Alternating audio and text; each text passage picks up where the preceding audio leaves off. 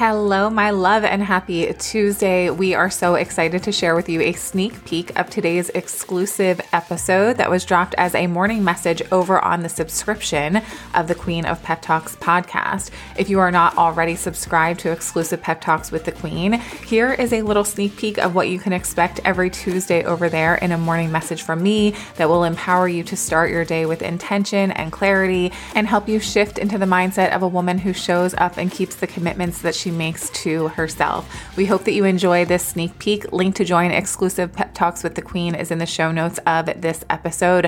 When you register, you will get immediate access to all bonus episodes that are over there awaiting you.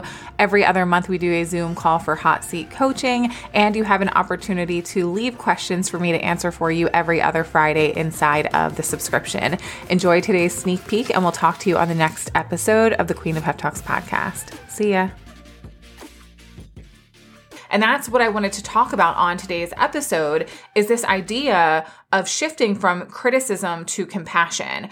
And I got off on the tangent about reading because I was reading about this in my book this morning inside of the book Untangle Your Anxiety, which if you struggle with anxiety or at all or worry of the future or you work with clients who are struggling with anxiety or worry of the future or going down a spiral of what ifs, this book is really really beneficial. I'm reading it not only for myself, but I have a number of clients who are working with me for all of 2024 who struggle with anxiety and if I can understand it more to be of benefit to them, then of course that's what I want to do as their coach. So I'm really wanting to understand anxiety and really exactly as the book says, how to untangle that in my own life and to be of assistance with my clients when they're going through something similar.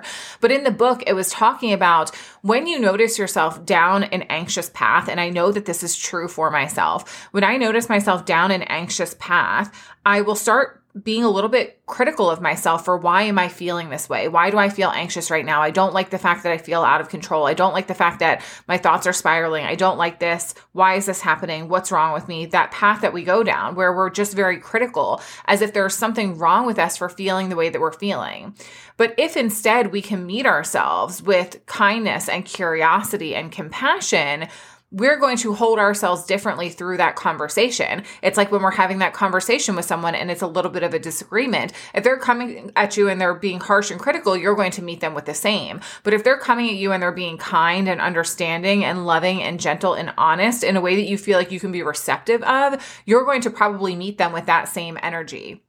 So I want you to think about in your life, and I thought about a way for you to practice shifting from criticism to compassion. I want you to pay attention in your life, especially if you're someone who recognizes that you don't feel good often, you have a tough relationship with yourself, you feel a little bit down on yourself, you don't feel like you're as happy or fulfilled as you want to be a lot of that is probably coming from the dynamic that you have in the relationship with yourself. So I want you to start paying attention to how often you are being critical of yourself. And what I would love for you to do, if you would be willing, because I know that this is something that will be beneficial for you if you're highly critical of yourself. We are sorry to leave you hanging, love, but that is it for your sneak peek of today's exclusive episode over on Exclusive Pep Talks with the Queen. If you want to hear the rest of this episode, you can subscribe to Exclusive Pep Talks using the link in the show notes of this episode. Until we chat again, I love you and I hope you have the best day ever. See you guys.